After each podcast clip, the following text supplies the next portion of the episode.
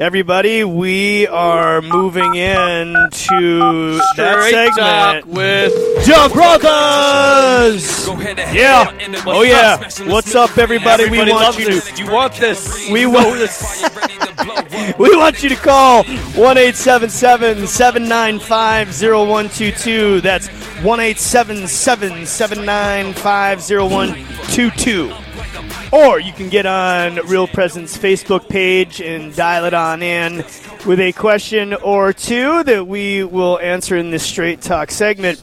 We are joined here at Lake Isabel, the Porter Cabin, with 21 seminarians of the Diocese of Bismarck, which will be on Straight Talk with the Brothers again during this segment. So if you have any questions for seminarians that you're wondering about that you want to ask, we're just going to randomly pull them on. We're going to pull them on one by one. Everybody's itching to get on the segment. And then we are joined by the newly appointed assistant vocator of the Diocese of Bismarck, Father Dash. How are you doing today? I'm doing well. Thanks for having me. It's good to have you on, and I think we're just gonna move right into it. I want to pick up where we left off a little bit, and we can address some of the questions that'll be coming in as they come in. But as a talking points for this particular segment, a little bit about what's going on with this Amazonian Synod again with these hot topic issues. And I want to say straight out to all of you listening, no matter what might seem to be the going narrative right now in the church, the present generation of priests, along with the coming generation of priests, not only supports celibacy, loves the celibate priesthood, but is also very happy in their celibacy. So this concept that's really left over, as the bishop said, from the 1970s, that in some way, you know, we're white-knuckling our celibacy and just can't wait for this synod to come through so we can get married. Oh yeah, is totally off.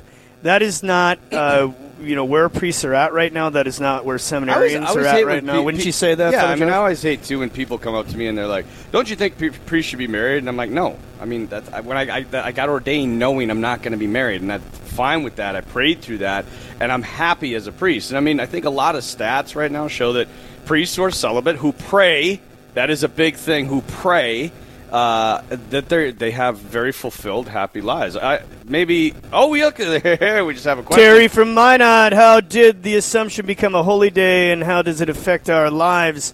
Also, what does the word seminarian mean, and where did it come from? Thank you, Terry. I'm going to toss that off to Father Josh. Yeah, that's a really good question. What does the word seminarian mean? Let's start there. We're gonna look that up. I actually know. Hey, he's the vocation director, but I know what it means. Seminarian is derived from the seminary. That reminds me of that Chris Farley deal where he was like, "The Nino is Spanish for." Hold on. We have somebody. The Nino. We got Ben Warner. He is a linguist. Okay. So, Mr. Ben Warner, seminarian of the Diocese of Bismarck. Answer the question. We're on Straight Talk. What does seminarian mean? Yeah, it's pretty simple. It just comes from the Latin. Why? Hey, you're making us look dumb. It just comes from the Latin word seminarium, which simply means nurturing garden. So it's similar to the word semen in Latin, which means like seed. So the image that the church uses for seminary formation is as if, so just like in a garden, things grow slowly and they kind of blossom and there's fruit over time. So too, we kind of have a long form of formation where we kind of, in the silence, we grow in the garden, in the nurturing garden of the church, so that we can blossom and bear fruit for the rest of the world. So and he gave it to us straight. All right. Well, it made us look good, man. That's what I was thinking. No, it made us look terrible. I was thinking that, like seedbed. Seminary comes from seminary. Yeah, it comes from one who goes to the seminary. All right. Question number two. Thank you, Ben Warner. I think I need to go back to seminary. My education is waning. How did the Assumption become a holy day? Because it did. No. It was the Assumption. Holy day, first off, the Assumption of the Blessed Virgin Mary is a doctrine, obviously, and the Church decides basically within our doctrines of the Lord and the Blessed Virgin Mary and sometimes extremely important saints, the different level of feast that it's going to be celebrated with liturgically. And really, and we've sort of lost this in the modern church, but you know how that actually would spill into our lives. I remember Father Nick Fettersfield. He said, "If you just lived your life via the liturgical calendar of the church, it's the most balanced possible life that you could live." Yeah, you fast when you fast, you feast when you feast, and live normally on normal days. And so I just feast all the time. Right? That's our problem. We're feasters, not creasters, feasters. But anyway, so. The assumption would be of the level of feast day that we call an obligatory solemnity. So like a Sunday, every single Sunday is a holy day of obligation, hence missing Sunday Mass is a mortal sin. So the church herself then liturgically will raise particular feasts, such as the assumption based upon a doctrinal statement to that same type of obligatory day, which... Everyone, if you're not aware of it, this coming Thursday, August 15th, is the Feast of the Assumption, which is a holy day of obligation. The next day, August 16th, is my birthday, also and that all is a holy day of obligation. You can go to church and pray for the elder thunder. Anyway, so hopefully you want to add to that? I'm just going to add a little. I mean, just a little teaching moment of the Blessed Virgin Mary. So Father Josh Eli, I think, came up with this. Maybe not, but this is where I learned it from. The four dogmas of the Blessed Virgin Mary come under the acronym of DIVA. Right? So you have D is divine motherhood, so mother of God. I, immaculately conceived. V, perpetual virgin. And A is assumed into heaven. So if you ever need an acronym to remember, you know, the great singers, the divas, the diva of all divas is the Blessed Virgin Mary. And in that acronym are actually the four titles, the four dogmas of Our Lady. Hey, we got Pete from Mandan with a hot topic issue. He says... Can I attend a non... Oh, Pete, hey, what's up, man? You're on the phone. I missed that. How you doing today? Doing good. Pete? All right. Hey, Pete, I know Pete. Pete's my parishioner, I think. Yeah! St. Joe's! So, Pete, what's your question for us? Give it to us straight. I've been invited and attended two weddings this summer, Catholic and... a non-Catholic, one in a Lutheran church and one in one of these wedding settings out in the countryside. And at both weddings, there were questions, people talking in small groups, should we really be here? And we don't really feel comfortable were some of the comments. And what is right and what is wrong with attending one of these? Are we endorsing not being married by a priest, and all of those sort of questions, and it's just been bugging me enough that I thought I wanted to call in and see what the Sons of Thunder have to say about this. Well, we appreciate your question. I just need one clarification from you, Pete. Were the weddings between two Protestants? Second scenario, were they weddings between a Protestant and a Catholic?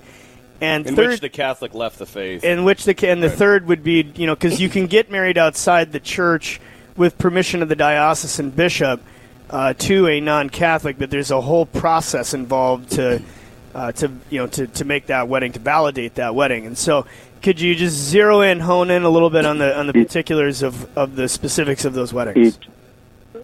Each wedding, one was a Catholic.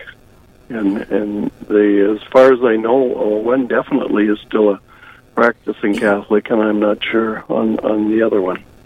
So most of them are they're Catholic. They left the faith to get married in the Protestant Church. Yeah, correct. Yeah. Like I say, they still seem to be going to church, but just whether or not that wedding is legitimate. So I'll say this to all the listeners out there. In the first case scenario of a Catholic and a non-Catholic getting married in a Lutheran church, that particular scenario, if that couple, a.k.a. the Catholic, went through the right channels, meaning that they met with their pastor, they had Catholic formation, the diocesan bishop gave permission for this wedding, for starters, for them to marry a non-Catholic, and then also for the wedding to take place outside the church, that would be a valid marriage. Now, in that particular process, the Catholic Party has to promise before God that they will raise the children Catholic. But if all of that takes place, you, in fact, can get married in a Protestant church is key to that, to a non-Catholic, and it's a valid wedding in front of a pastor, and you don't need a priest there because the couple is the one actually working the sacrament. The second one, Pete, I'm going to just take a wild guess. Not a wild guess. I'm going to say for certain that that was an invalid marriage because within the process that the church offers, you're not going to be allowed to get married outside an actual physical church. And there's a lot of reasoning behind that. But so a lot of couples, even, you know, two Catholic couples will come and they'll be like, you know, we want to get married out at, you know, the lake, for example, where we're at right now. Or our cousin actually just got married at her farm, which is a good thing for us to reference. We also had a cousin get married, on the beach, and then the other one was in a Lutheran church, but it wasn't sanctioned. So in the case of all three of those weddings, when this is a good place to begin, Father Josh and I were not allowed via the Code of Canon Law. So this is, you know, doctrine in the church. We are prohibited as priests, family or not, from going to those weddings, whether we're involved in them or not, because we're official ministers of the church. So I start with that with the regular Catholic. If the priest is not allowed to go to the wedding, then it automatically, you know, falls into place that the lay faithful are also not allowed to go to those weddings. And so the question would be, well, why? Okay? Because, you know, this is the great mantra now in the society. Well, you know, you're going to ruin the special day. You know, that's not very loving. I thought you were supposed to be following Jesus. You know, and my response is, okay, if this is an invalid marriage, then we are not standing with this couple before God saying, you know, everybody's happy, and we're celebrating the fact that these two are becoming one. They're not becoming one. They're not doing anything. It's an affront to God because it's not sacramental, and especially with the Catholic Party, they therefore are in an invalid marriage. Assumingly, they're now moving in together. They're now going to have conjugal relations within their invalid marriage, which is you know, not approved. It's fornication. And so we're literally standing up, celebrating an invalid marriage that's displeasing to God, that's going to result in the couple being in the state of mortal sin, which automatically assumes that if they die in the state of mortal sin, they're not going to heaven. So we are celebrating on that day their potential damnation, and that's what we're calling love. That's not love at all. As a matter of fact, that's you know, not only sacrilegious, but it's sinful to do something like that. What was the... you know what I hate? Thomas Becket, when he was like, would you stand with me? Thomas More. Thomas More. How does that saying go? He said he's like... Cause this is under Henry VIII. King Henry VIII wanted him to say it was okay for him to be in his invalid marriage, and Thomas wouldn't, and the Duke came to him, and he had already signed the petition for Henry VIII, and then he said to Thomas, just sign it for fellowship's sake. And then Thomas looks at him and he says, and when I go to hell for following my conscience and you go to heaven for following yours, will you come with me for fellowship's sake? Right, exactly. So this is a great line in the movie. The real loving thing to do, Pete, is to sit down with this couple and say, you know, and this is what we did in our family. So the fact of the matter is that we have lived this, and it has caused division in our family. And the thing is, too, is when people say, when they're like, why are you ruining the day? I'm like, no, you ruined the day. Right. This when is you your left the choice. Church, you yeah, ruined the day. Exactly. And I'm not coming to this because I love you.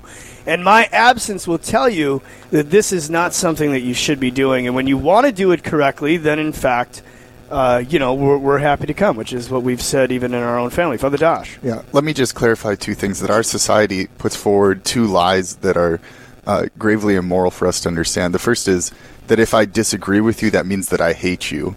Right. And the other one is that if I agree with you, that means that I love everything about you.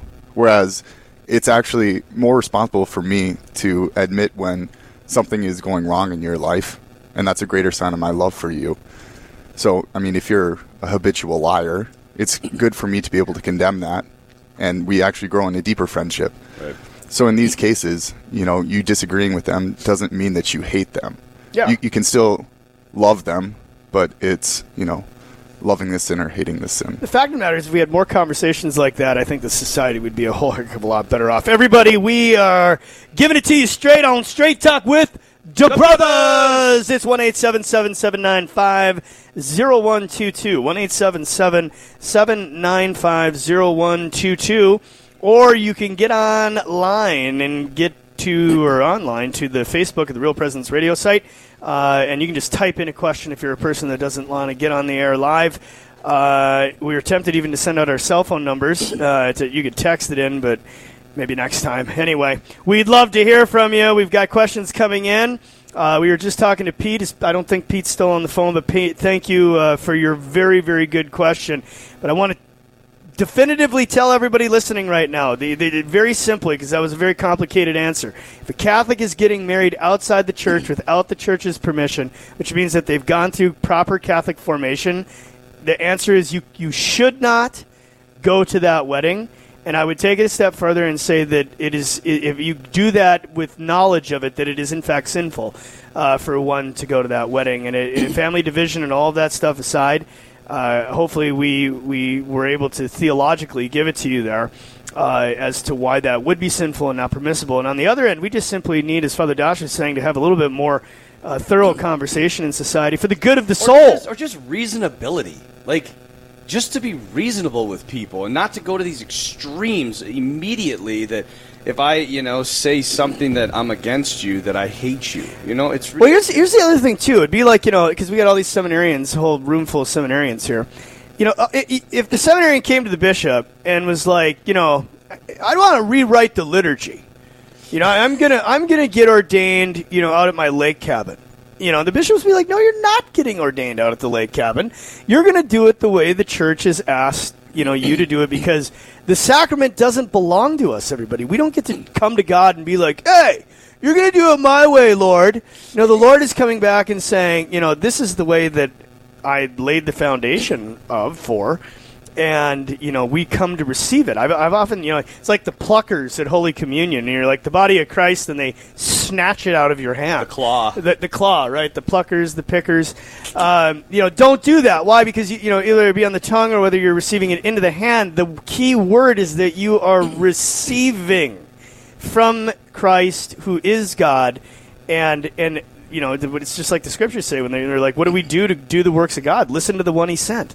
So we don't have to do anything. We try to live good lives, but we show up to receive the sacraments from Christ, which is our salvation. And marriage is the exact same thing. We don't get to decide what marriage looks like. We don't get to decide what ordination looks like. I don't get to come out and celebrate Mass with beer and pizza. The list goes on. Form and matter are determined by Christ, and the church safeguards that. And so when we violate those things, it is sinful, and we should not be supporting it. You wouldn't support coming to Father Josh's Mass if all of a sudden he was using cotton candy for the Eucharist. Right. Right? People would be horrified. I like cotton candy. They would be, calling the bishop. They would stop coming to that Mass.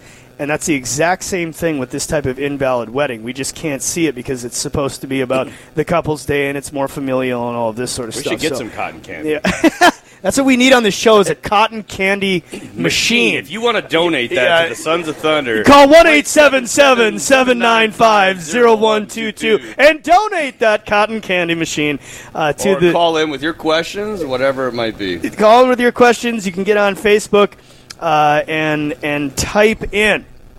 That being said, I want to get back to the Amazonian Synod, because this is, you're telling you, a dead horse. I'm not beating a dead horse, because this thing, come fall, I want everybody to listen to the prediction. Come this fall. Prophecy. Here comes some music for that? Yeah, do we have prophetic? This is private prophecy. This is private revelation. So, but this coming fall, you are going to see just a tremendous amount of topics and discussion in the church. And you saw that the last one. Was that your prediction? That we had. That's my prediction. There's going to be a synod. Of course, there's going to be. Yeah, but I'm talking. It's going to be all over the place. That is a crappy prophecy. That's all I'm saying. Oh, hey, we got an anonymous. What is the status of a retired Catholic couple who get married, second marriages after death of both spouses, in a Catholic church witnessed by a priest, but not registered civilly in order not to lose pensions from deceased spouse? Well, that's just a great way around the government. Yeah. Yeah, all right. I don't know. I mean, I think the marriage would be valid. I want to read that. I want to read that once again. What is the status of a retired Catholic couple who get married, second marriages after death of both spouses? So obviously they're able to get married. It's valid. In a Catholic church, witnessed by a priest, but not registered civilly and ordered not to lose pensions from a deceased spouse. That's valid or invalid? Valid. Okay. So it's sacramental marriage. Marriage is until death do you part. Right. So. Right. And it's a sacramental marriage. It's just, I don't know legality-wise. It's illegal, though. Well, I don't know. I know that for sure because that would get the priest into a tremendous amount of trouble because we're official ministers of the state. You're right. That's why when you're done with each marriage, you have the best man and the maid of honor come back, and the first thing they do is sign that, and then it's sealed immediately and married off to the state for tax reasons. Right. You know what I'm saying? So I don't know, but I'm pretty sure like if all of a sudden we started hiding marriages, that would be a tax code violation. But for the record, it is a valid marriage. It's definitely valid. Sacramental marriage. Yeah, it's definitely valid. But it's probably illegal in the area. And the diocese would pick up on it. So eventually, us priests just can't go out and marry whoever we want. They have to go through the proper pre-marriage steps, and the diocese has to approve of all of those before the wedding actually takes place. Right, and you know what? This I want to get back for a second to the invalid marriage because this speaks into that. We can't do with the law whatever we want. So if all of a sudden Father Justin Waltz up in Minot is like, I don't think people should pay marital taxes anymore. And so I'm going to start covering up marriages, and the IRS of the state of North Dakota finds out about that. I'm going to be in a whole hoopla of trouble because I did what I wanted to do with the law. And you can't just do whatever you want to do with the law. So I would be able to do that with spiritual law. And I think a very good distinction in that is that the law is for our good. It helps us choose what is good and right and helps us live a better life. So these laws that the church prescribes or that the state provides help us choose what is correct and good for us to live good and faithful lives. So though it may seem oppressive, it is actually incredibly freeing because we will live better lives. They're good prescriptions for us on how to be good people, and what the church prescribes helps us be good Catholics. Again, 877-795-0122, or get online and Facebook on in. You can come in anonymous. You can call in, give us your name, anything. We're always here to answer your questions. I want to go back to the Amazon Synod. You're beating a dead horse. No, I was messing with you. But in some way, we have Jacob Degley, one of our seminarians, and maybe just to talk a little bit about how you've experienced celibacy, thus far. Maybe going through the process of realizing that you won't have a family as a natural family as such, and what that's been like in your heart, just so people can hear that it isn't just all about this married, not married. I mean, there's a process that guys go through to actually come to an understanding of celibacy. Yeah. So celibacy, I personally, my heart's been formed more and more in the last 5 or 6 years in growing in love with this gift of celibacy. And it's important to understand it as being a gift, that not every man who enters a seminary is able to receive that gift. God doesn't give a gift to everyone.